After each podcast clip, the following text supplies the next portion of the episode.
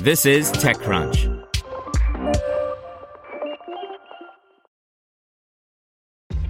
This episode is brought to you by ShipStation.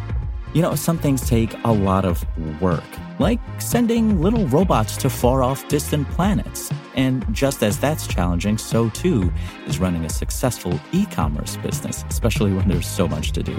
So I want to introduce you all to ShipStation.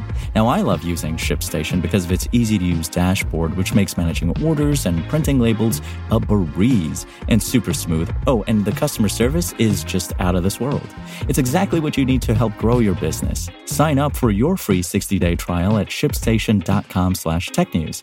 That's shipstation.com slash You're listening to the Daily Crunch. Today's story is brought to you by Deloitte.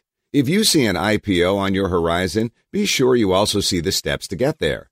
Deloitte helps companies prepare for their IPOs with insight yielding audits and readiness programs based on years of IPO experience.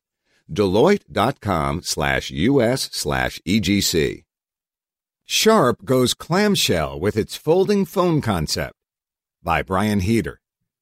The beauty of the foldable in 2019 is that there's no consensus yet on the quote unquote right way to do things. We've seen a number of different takes on the space as the year has progressed, and no two are exactly the same. Keep in mind that the newest device from Sharp is still very much a concept. And even if it does come to market, it's still going to be tough to get your hands on the product here in the United States, as Sharp has a virtually non existent mobile footprint. Still, it's nice to see someone is going full clamshell. So far, the Motorola Razr patent and one of several TCL concepts are the closest we've seen. Ultimately, the form factor is less about maximizing screen space than it is minimizing pocket real estate, with the unfolded prototype measuring a not crazy 6.18 inches. There's also a nice bit of nostalgia baked in for those of us who remember the days before every phone was a smart one. Sharp certainly knows how to make a display, and while I don't expect any phone from the company to set the world on fire, there's probably something in the return of the clamshell after all. Want to learn how you can make smarter decisions with your money? Well, I've got the podcast for you. I'm Sean Pyles, and I host NerdWallet's Smart Money Podcast. Our show features our team of nerds, personal finance experts in credit cards, banking, investing, and more.